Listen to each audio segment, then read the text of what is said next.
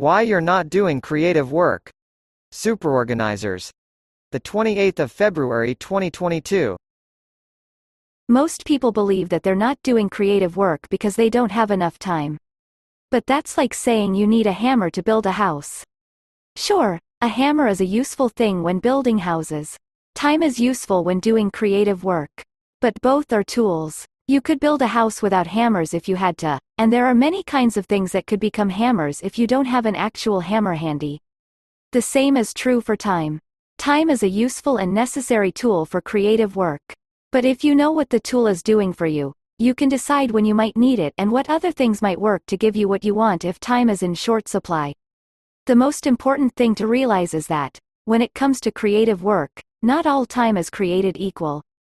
If you pay attention you'll notice that there are short expanses of time where you can get a lot done and long expanses of time where you get almost nothing done. My friend Sam Koppelman wrote a best-selling book, Impeach, in about two weeks. Elton John and Bernie Taupin wrote your song in 20 minutes. In an ideal world you could blurt out a best-selling book between meetings, or compose a hit song while waiting at daycare pickup. Theoretically, you have just as much time as Elton John did. Why does that feel so hard? In creative work there are two phases, exploration and execution. In the exploration phase, you don't know what the thing is going to be, you don't have all of the information or ideas you want to have, you don't even know if what you're thinking about is important, and any little breeze in the wrong direction might blow you off course. In the execution phase, you are inspired, you know what the thing is, you know how to make it, it feels urgent. All you need to do is sit down and do the thing. Execution is Elton John writing your song in 20 minutes. Exploration is everything that happened before that. In reality, you go back and forth between these phases often during a project, especially for a big project. But the really interesting thing is that the relationship between time and work output is different for each. In the execution phase there is a linear relationship between time and work output. The more time you put in, generally, the more work you'll be able to get done.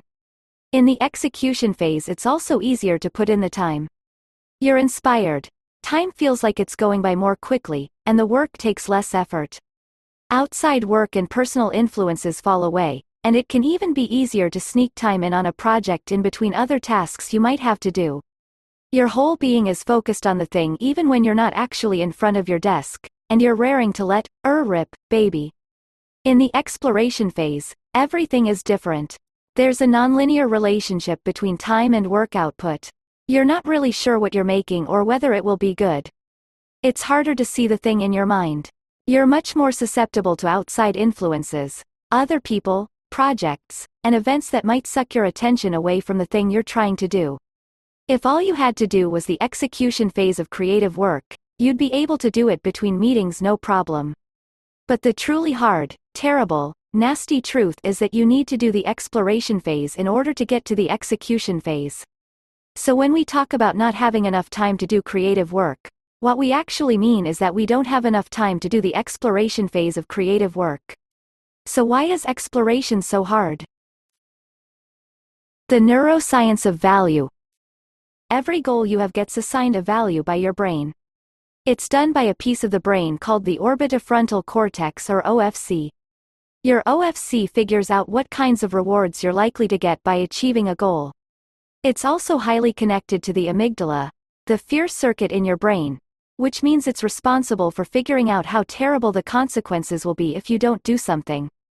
Based on the expected rewards and punishments your OFC calculates, your brain then decides at any given moment which goal is most valuable to pursue. For more on this click here. This helps us understand the difference between the execution and exploration phases of creative work. The reason it's easy to do creative work in the execution phase is because you've reduced the uncertainty about the work enough that your brain calculates a lot of rewards for pursuing that goal, and also, possibly a lot of negative outcomes for not doing it. The reason it's hard to do creative work in the exploration phase is that it's so uncertain that there aren't many perceived rewards for accomplishing the goal, there's little punishment in not accomplishing it, and there is a higher perceived value to pursuing other unrelated activities. This gives us a roadmap to doing more creative work. What we need to do is, in the exploration phase, raise the perceived value of doing the work, raise the perceived costs of not doing the work, and lower the perceived value of doing other things. There are lots of ways to do this. Here are a few ideas. Make doing the work more rewarding. Connecting into why it's valuable. Sometimes you get so lost in a project that you forget why you started it in the first place, or why doing this kind of work is important to you at all. If you reconnect to that, you'll raise the perceived value of doing the work in your brain, and it will make it easier to stick with. Try writing about why the work is important, or spend some time reflecting on times in the past where you felt most connected to it. If that doesn't work, try talking to a supportive friend about the work and have them reflect back to you what they think is interesting about it, or what pieces of it are exciting to them.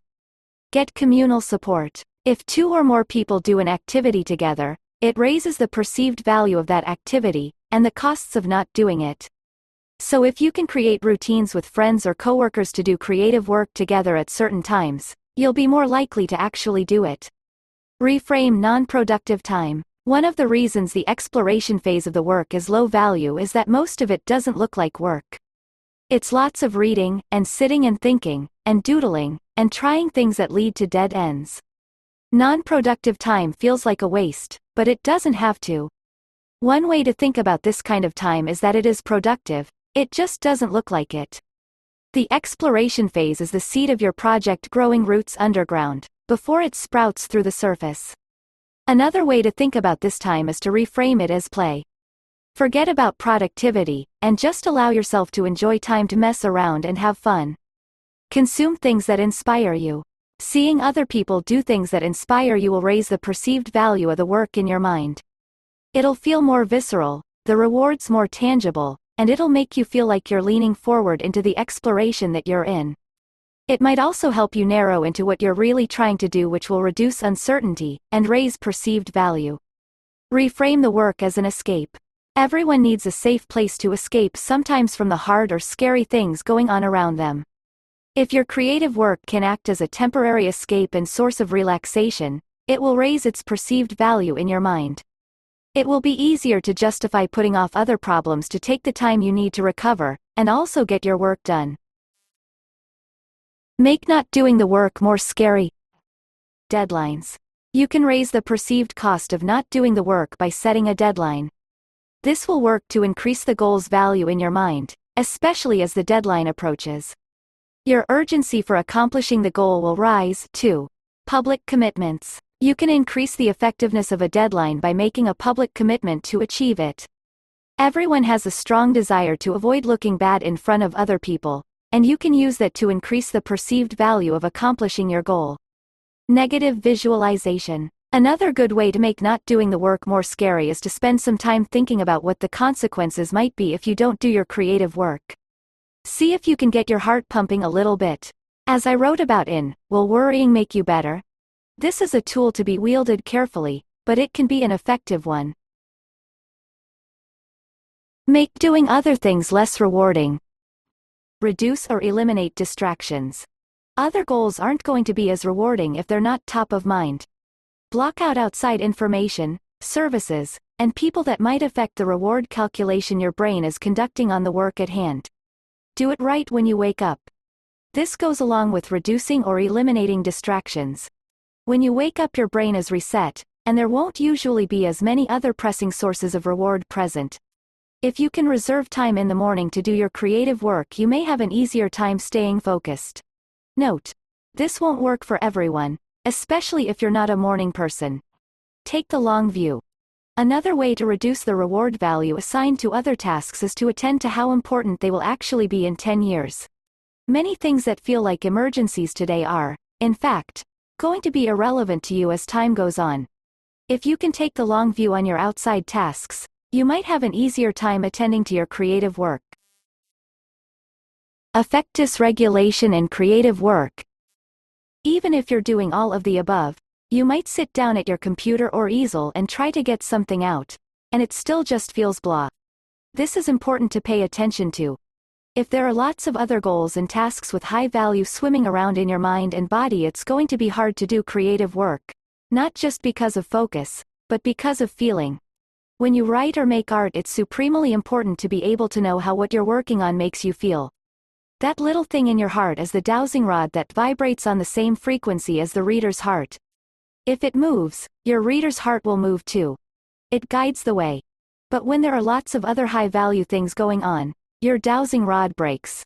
You look at what you're making and it all looks terrible. Boring. Off topic. Embarrassing. That's not an objective property of the work, it's about the relationship between the work and your emotional state. It's like looking at a map of the world upside down. The pixels are all the same but the way they strike you is totally different. The fixes I suggested above can be helpful to reset your state and allow you to look at your map right side up. But, possibly the best fix is to use your dysregulation as an opportunity to create something that does align with your emotional state. Is geopolitics making it hard to focus on your SAS analysis? Maybe put that analysis to the side and write about something that does feel aligned. This is easy for me as a productivity writer. Any emotional state is something important to explore, and a potential opportunity for a piece. But the same is true for any kind of work. You just have to be open to discovering it. If you can find ways to ride the lightning of your emotions, you'll be able to produce creative work in a much wider variety of affective states, and maybe, with less time. Did you like this essay and want to go deeper? Check out more of my essays on the psychology of productivity below. Beware of pet explanations how jumping to conclusions leads us to keep doing the same dumb things over and over, and how we can expand our psychological flexibility to find things that work. What is underneath productivity? Productivity is actually about psychology, neuroscience, philosophy, and literature. If we're honest about that, we might get more done and live better lives. How hard should I push myself? How you can use, and misuse, the stress response to get more done,